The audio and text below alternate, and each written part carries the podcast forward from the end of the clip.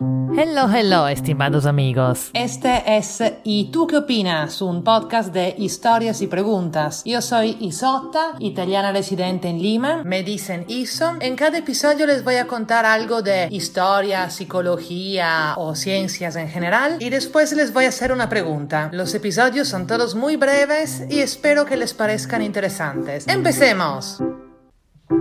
El otro día estaba escuchando el podcast del Wall Street Journal. Qué frase, mejor me hago la cool. El otro día estaba escuchando el podcast del Wall Street Journal, uno de los más importantes periódicos de negocio del mundo. Y en ese episodio eh, se pusieron a hablar de tal Jeffrey Katzenberg, quien es un expresidente de la parte de animación de Walt Disney. Es cuando ese Jeffrey era jefe allá que se crearon La Sirenita, Aladdin, La Bella y la Bestia. Y de ahí se salió de Disney para ser cofundador de DreamWorks junto a Steven Spielberg y a otro tipo. Y contribuyó a la creación de Shrek y Kung Fu Panda. O sea, un tipazo, ¿no? Los periodistas del Wall Street Journal contaron su historia añadiendo que hasta hace poco en Hollywood se solía decir nunca puestes contra Jeffrey Katzenberg. Y la forma en la que decían hasta hace poco dejaba entender que iba a haber una caída y que a ellos le daba bastante gusto. Tenían esa forma de contarte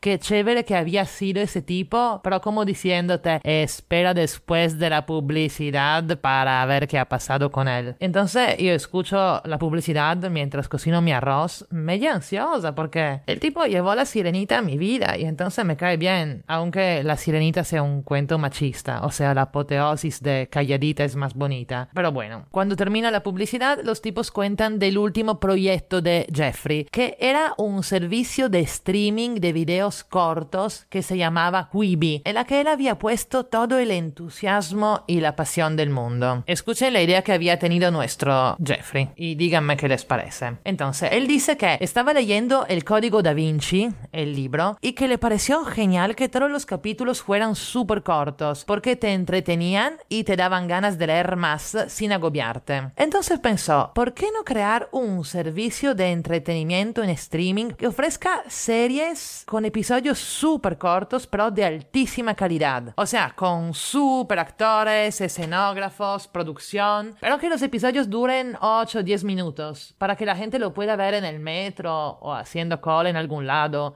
o sentados en el inodoro, añado yo. Ese hubiera sido mi pitch. Pero Jeffrey no necesitó mi pitch porque ya con el suyo encontró un montón de sponsors tipo ATT y Pepsi y también un montón de inversionistas. Tanto así que piensen que Quibi se volvió una de las startups que más capital lograron recolectar antes del lanzamiento. O sea, antes de empezar a operar, ellos habían recibido 1.75 billones de dólares, todos de inversionistas a quienes les parecía una buena idea esta de las series súper cortas. Para los que como yo se confunden con los números grandes, estamos hablando de 1.750 millones de dólares. Y Jeffrey usa buena parte de esa plata para crear las series y para crear la plataforma para verlas en el celular. No recuerdo si les dije que solo se podían ver en el celular. Y cuando llega el momento del lanzamiento, es el 6 de abril de 2020. Como comentó la periodista Sábelo Todo, el pico de la pandemia. ¿Por qué lo lanzaron en el pico de la pandemia? Y bueno, un tipo que estaba entrevistado allá dice que ya habían gastado un montón de plata creando todo eso y además venían haciendo un montón de publicidad hace varios meses. ¿Qué iban a hacer? Lo que ellos creían que iba a pasar era esto. Iban a lanzar el servicio, lanzar la app, la gente iba a probar la app gratis por un periodo de prueba y de allá se le iba a cobrar 4 dólares y 99 mensuales e iba a ser un gran éxito. En vez, lo que pasó fue esto. Nadie se bajó la app. De los pocos que lo hicieron, nadie se inscribió después del periodo de prueba. Pepsi, ATT, etc. decidieron dejar de pagar la publicidad y Jeffrey decidió cerrarlo todo, despedir a todos después de solo seis meses del lanzamiento, pagándoles todo lo debido y intentando ayudarlos a encontrar otro trabajo y devolver la plata que le sobraba, que eran 350 millones de dólares. O sea que en el intento se gastaron un billón y 400 millones de dólares. O sea, 1.400 millones de dólares. Y la frase nunca apuestes contra Jeffrey Katzenberg perdió su brillo.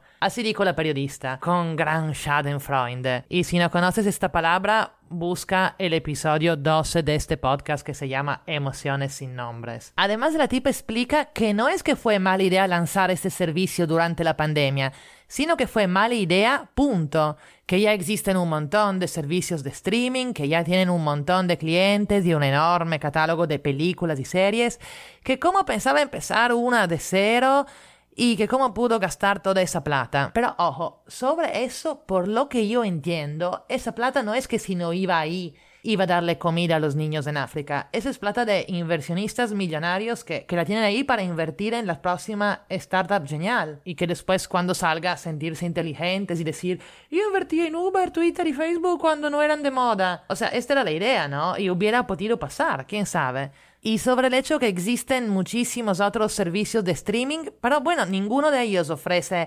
series buenísimas de 8 minutos. Esto no existe. Yo creo que les fue mal por la pandemia, porque la gente tenía mucho más que 8 minutos. Pero la periodista, como si me hubiera escuchado, dice, no se puede echar la culpa a la pandemia, porque hay otros servicios de vídeos breves como TikTok que sí florecieron durante la pandemia. Para los que no saben, TikTok es una app donde se ven videos cortos gratis hechos por los mismos usuarios, como un Instagram pero de videos, y sus usuarios son más de 800 millones en el mundo y crecieron un montón durante la pandemia. Pero los videos duran entre 15 segundos y un minuto y son caseros, o sea, no tienen nada que ver como producto, y además ya existía antes. Pero por todo el podcast, la periodista quiere llevarte a pensar que la culpa fue de Jeffrey y que él tuvo una mala idea, mientras que los tipos de TikTok, unos chinos, sí tuvieron una buena idea. Y hasta una persona entrevistada le dice, hasta una persona entrevistada le dice, bueno, por lo menos intentó hacer algo en gran escala. Y ella, sintiéndose muy superior, bueno, según yo, le contesta, en muy gran escala, ¿cuántos millones de dólares quemados? Y acá es donde me interesa su opinión. A mí me parece que es muy fácil ahora tratar a Jeffrey como un idiota y decir que tuvo una mala idea. Pero ese hombre trabajó toda su vida en el mundo del entretenimiento. Ahora tiene 70 años. Hubiera podido estar sentado a borde de piscina rodeado de modelos y en vez decidió lanzar algo nuevo, que en teoría hubiera podido funcionar y hubiera podido hacerle ganar un montón de plata a mucha gente y crear trabajo y entretenimiento de calidad. Y bueno, no le funcionó. Pero si lo hubiera ido bien, todo el mundo le estaría chupando las medias. Y objetivamente hubiera podido irle bien. No es fácil saber por qué no funcionó. Si hubiera sido una idea tan estúpida, todos estos inversionistas no le hubieran puesto plata. Bueno, en total, mi pregunta es, a la periodista le indigna el desperdicio de plata. A mí a veces me fastidia el hecho de hacerse los moralistas y los jueces de algo después, cuando ya se sabe cómo terminó. ¿Y ustedes qué opinan? Mándenme su respuesta porque me interesa un montón. Además estoy súper abierta a que me convenzan que me estoy equivocando yo y que tiene razón la periodista. Pueden comunicarse conmigo en Facebook y tú qué opinas podcast, en Instagram, pueden escribirme por WhatsApp los que tienen mi número. Ah, una cosa súper importante, por favor suscríbanse si les gusta, porque si no yo tengo que pagar a Facebook para que les haga saber que salió un nuevo episodio. Y como acá todavía nadie ha invertido un millón de un billón de dólares, aunque sean historias de 8 minutos igual que las otras, por ahora no lo puedo hacer. Ah, pero hablando de eso, de auspiciadores, sí tenemos un fantástico sponsor que se llama Castro. Castro FM es la mejor aplicación para escuchar podcast. Si tienen iPhone, bájensela en castro.fm. La pueden usar también para escuchar nuevos podcasts y descubrir un mundo de cosas interesantes. Besísimos.